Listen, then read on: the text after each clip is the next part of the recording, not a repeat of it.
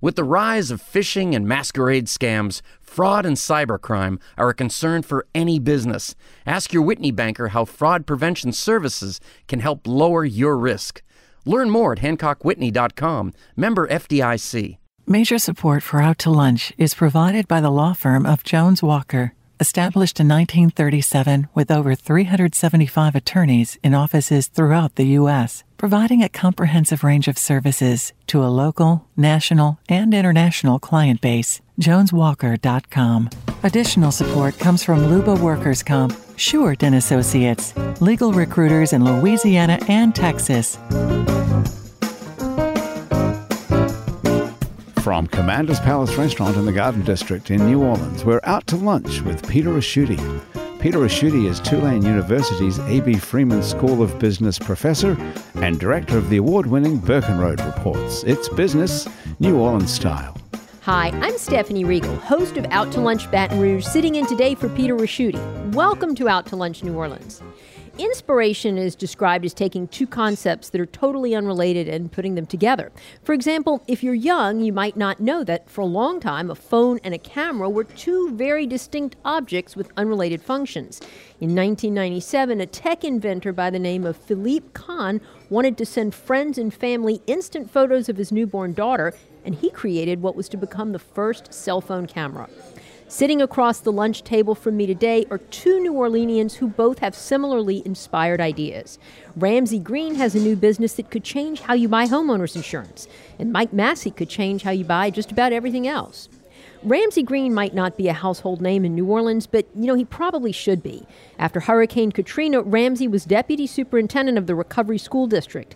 He was responsible for negotiating with FEMA and managed to turn their offer of $200 million into $2 billion, the largest FEMA allocation to a local government in history. Today, Ramsey is co founder and COO of a company called My Strong Home. My Strong Home replaces or retrofits a house with a roof that is hurricane strength wind resistant. It's not just the technology of strengthening the roof that's revolutionary, it's also the link to your homeowner's insurance. Because of the designation of the roof as fortified, your homeowner's insurance premium goes down. And there's more.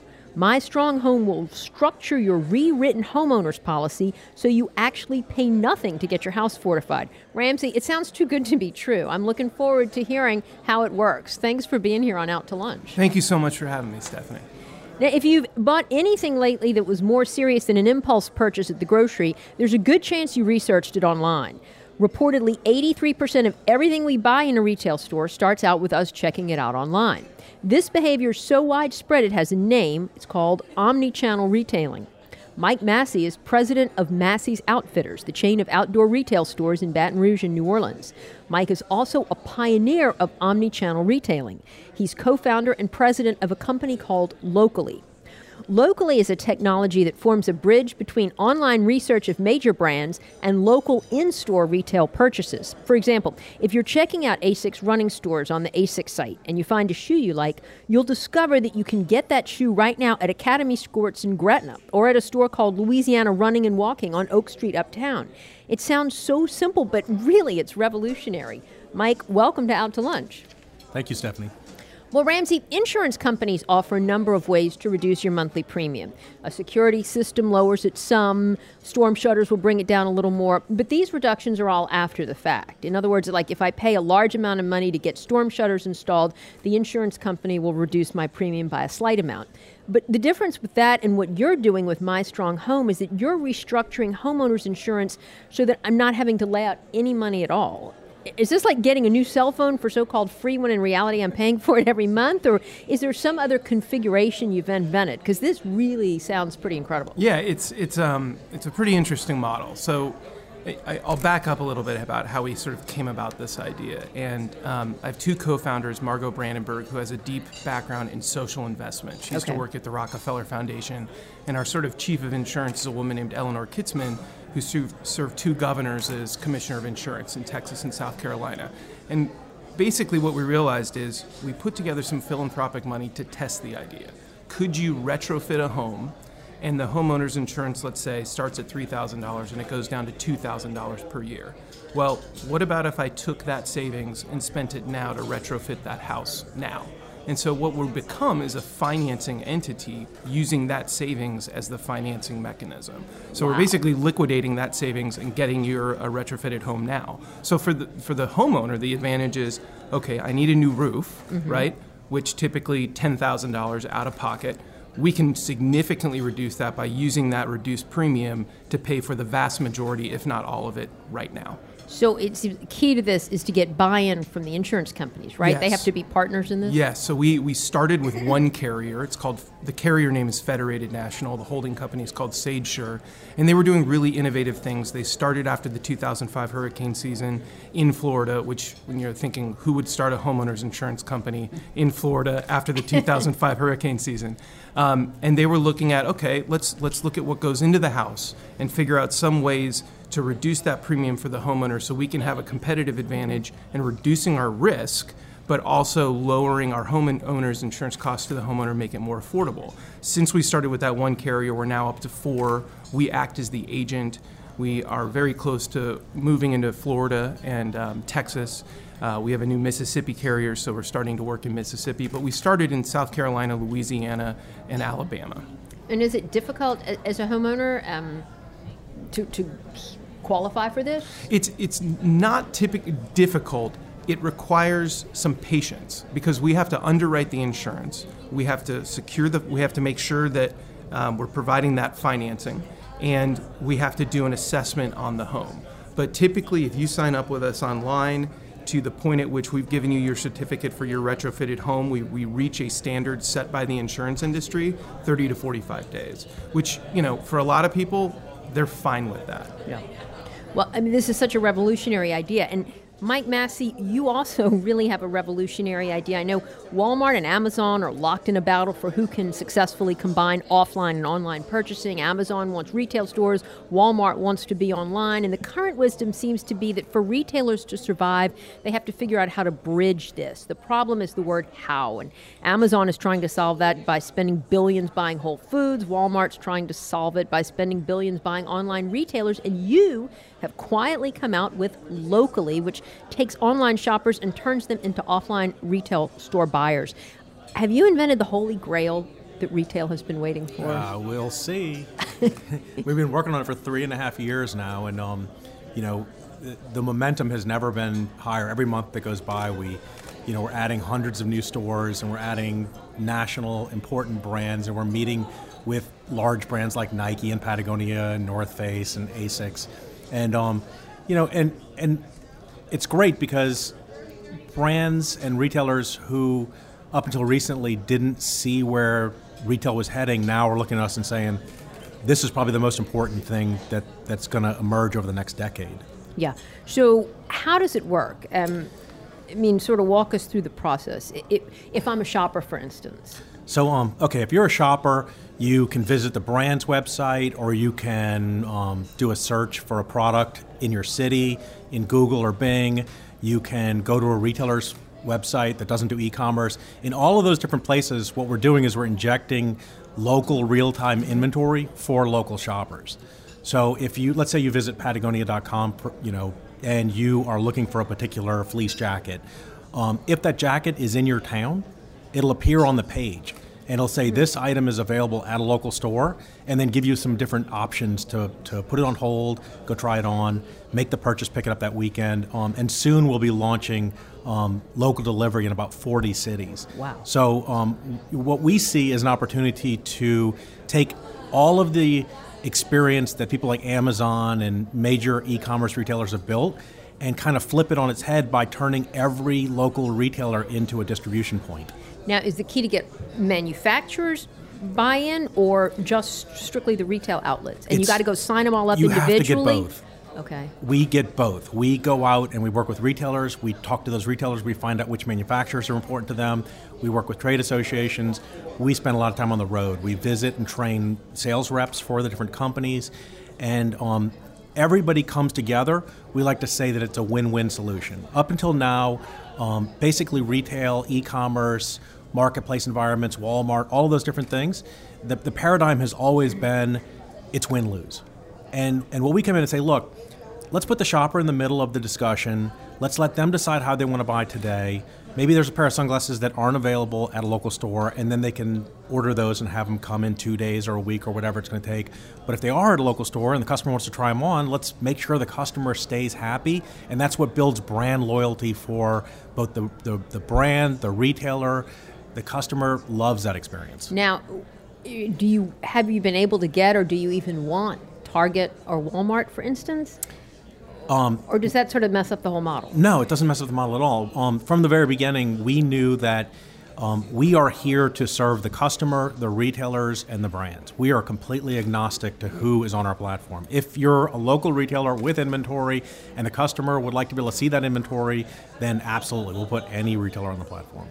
And you're just cold calling these people? I mean, are they receptive nope. to the concept? It's we don't cold call. Um, you know, this has been one of the, the biggest leaps when you, especially when you're talking about starting a company at square one, is you know who's the first retailer to come on, um, and so basically we work with a brand and retailer simultaneously. Like recently, we started a um, started doing business with a large shoe chain in you know in the Midwest, Trade Home Shoes and um, they have about 125 stores, and we started working with them because one brand referred them to us. But then now we've gone through their entire brand portfolio and go to each one of those brands and say, hey, this is what it's going to take for you to work with Trade Home in this way. So there's very much a network effect. It's like stacking bricks. Every single time we work with a retailer, we go out and we say, okay, well, what are the retailers, what are the brands that this retailer works with that we need to now work with? And we can see that because when a retailer sends their inventory to us, they send a long list of UPCs. We recognize, let's say, 80% of them. The other 20% we don't recognize, but we identify them and we say, oh, here's three or four new brands we didn't see before in our catalog. Let's go talk to those brands. And then, do you have the metrics to show, you know, your your potential clients the success that the, the, companies that are signed on with you are having? Um, I mean, is it working? It absolutely. Right now, we're we're um, we're engaging. Um, hundreds of thousands of shoppers per day. We're, we're um, responding to requests for where to buy like 6 million times per day. We power, wow. Yeah, it's crazy. Um, we power store locators um, all the way, all across the globe for people like Arc'teryx and, um, you know, ASICS and Brooks Running, um, like Britax Babies. We, we, we power all of this. Plus, we're, we're deploying more, increasingly, these product finders that live right on the product page. And then on the flip side of that, when a product page is loaded in New Orleans or in Tampa or in Oklahoma, we transmit the information we're collecting from that shopper to the local retailer. So it's self fulfilling that we know what people are looking at in your town and we're telling the retailer that you should have these items. So it's kind of like this self building network yeah. that helps local retailers understand and serve customers better. You're listening to Out to Lunch. I'm Stephanie Riegel, sitting in for Peter Ricchiuti. I'm talking with Mike Massey from Locally. It's a technology company that turns online shoppers into offline buyers at local retail stores, and Ramsey Green from My Strong Home. My Strong Home fortifies your house and lowers your homeowner's insurance. So, y'all are both really disruptors, I mean, in your respective industries, would you say? I, I hope so. yeah. Is the insurance industry receptive to, to what you all are doing? I mean, if you look at the perspective of the insurance industry, they want to reduce risk and they want to underwrite, they want policies. And if we're providing them less risky policies, I mean, it's pretty obvious they ought to be. Sure. Um, I think the, you know, getting people, the consumer, to understand that if you build your house in a certain way, or you retrofit, I should say, your home in a certain way, that it provides you financing money now. That's that's kind of tricky for people to think through. So mm-hmm. we have to really hit that message to folks. But when you look at, you know, I mean, just look at this hurricane season. We had three Category Four hurricanes that hit the United States. It's becoming something that people realize that mitigation and um, and making it so we can continue living in these somewhat vulnerable places, we have to build things better. Yeah. We have to build our built environment in a way that it can withstand pretty substantial events. So, how are you marketing this to the homeowner? So, we're, we're looking at a few different ways. Um, we're actually really popular on Facebook. Really? Particularly in South Alabama. I have no idea why, um, but we're, we're really doing well in Baldwin and Mobile County, South Carolina. We, um, uh, we're also partnering with mortgage companies. We're talking to realtor associations. Um, we are, you know, using our carriers as ways of reaching um, customers and we're working to partner with governments where they do mitigation programs. The state of Alabama is really aggressive um, about a, they have a grant program called Strengthen Alabama Homes. If you live in one of two one of two counties on the coast of Alabama, the government will give you up to ten thousand dollars to retrofit your home. So what our goal would be is to be the sort of gap financer, insurance agent for many of those customers whose you know bills come out to fourteen thousand rather than ten. Um, we're doing similar things in South South Carolina. Okay. Well, Ramsey and Mike, this is the part of the show that we call another great idea. So maybe you've got a friend like this, someone who's always got a great idea for you. Although I think y'all probably have great ideas for your friends, but they tell you about the job you should apply for, the guy you should have a cup of coffee with, or a great investment opportunity, and you either take this advice and it turns out to be a disaster, or you can dismiss it and miss out on some really great opportunities, or maybe you take your friend's advice and it turns out to be the best thing that ever happened. So, do you have an example in your life or career of a friend who had a great idea for you, and did you take it, and how did it turn out? So the most recent for me was um was some of my friends telling me that, and this was maybe I don't remember exactly, but maybe two years ago.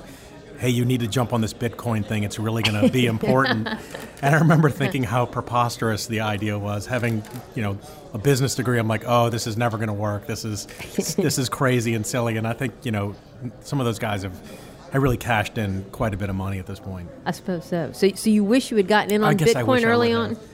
In hindsight, it, it, it, it seems vague, but sure. Uh, mine was actually my strong home. It was a friend of mine. We were having drinks somewhere on Magazine Street in the Lower Garden District. I think it may have been Juan's. Um, my friend was Omid Sathe, who worked for the New Orleans Redevelopment Authority, mm-hmm. and we started talking about roof nails. And if uh, the roof deck is nailed against uh, the rafters at with more nails than normal, you can lower your insurance costs. And we were like, wait, this is wait, really what? interesting. and like three or four years later, I was in a leadership program where I needed to do something, a project that benefited my community. So I called Omid and I said, what about that roof nail idea? Have you done anything with that?